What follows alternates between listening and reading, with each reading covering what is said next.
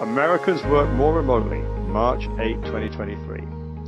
Real estate investors are keenly attuned to the Fed's efforts to curb inflation. The Vanguard Real Estate Index Fund is down 18% over the past year, lagging the S&P 500, which is down 6%, and the American Energy Independence Index, which is down 1%.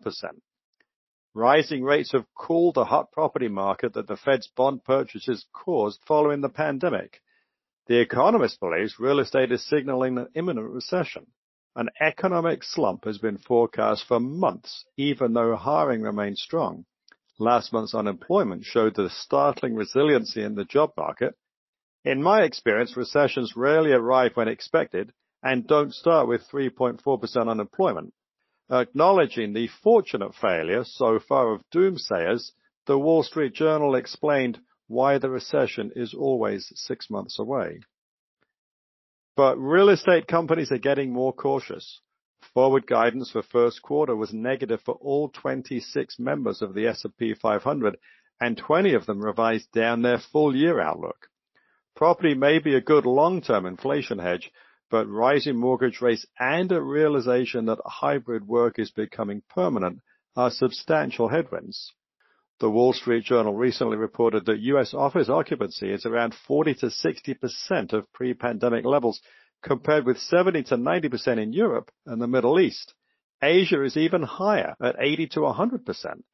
This is partly due to American homes being bigger, averaging 2.4 rooms per person, compared with other rich countries that are generally below two and average 1.7 across the OECD. If you live in Hong Kong, which must be close to 100% apartments, going to the office and grabbing dinner afterwards is understandably more appealing.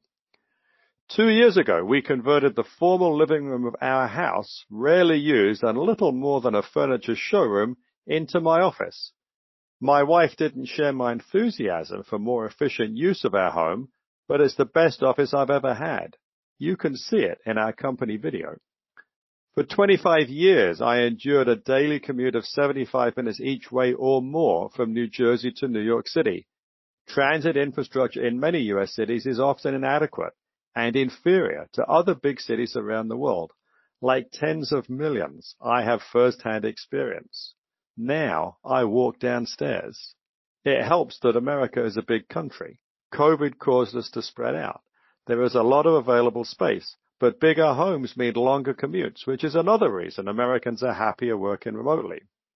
Real estate may be performing poorly, but it's not yet attractively valued. The FTSE Nareit Index, which covers U.S. commercial real estate industry, yields 4.3%, less than two-year treasuries and midstream energy infrastructure. It's close to its 10-year average EV/EBITDA multiple, whereas energy infrastructure is 28% cheap.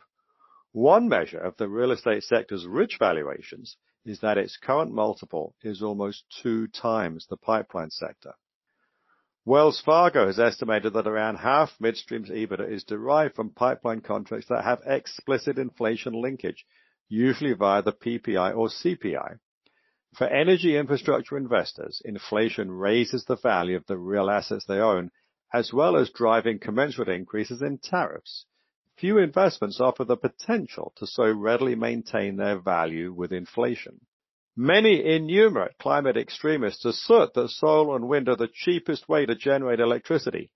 Nonetheless, running a profitable renewables business is surprisingly difficult. Last month, wind turbine manufacturer Siemens Gamesa, which calls itself the global leader in offshore power generation, announced a quarterly loss of $967 million. BP has moderated an earlier pledge to reduce emissions and its production of oil and gas because that's where the returns are highest. Along with Shell, because they're based in Europe, both companies are more vulnerable to pressure from activists. Recently, the market has perceived flexibility in their energy transition goals because traditional energy is so prof- profitable.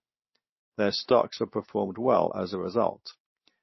Renewable infrastructure has been an especially poor investment. The Kayne Anderson Renewable Infrastructure Index is flat since 2018, earliest available data, compared with midstream energy infrastructure, which has returned 6.9% per annum over the same period. We're biased towards natural gas infrastructure because that's where we believe the returns are most attractive. When windmills can offer similar cash flow visibility, we'll take a closer look. For now, it's increasingly clear that when it comes to hard assets or infrastructure, traditional energy is the place to be.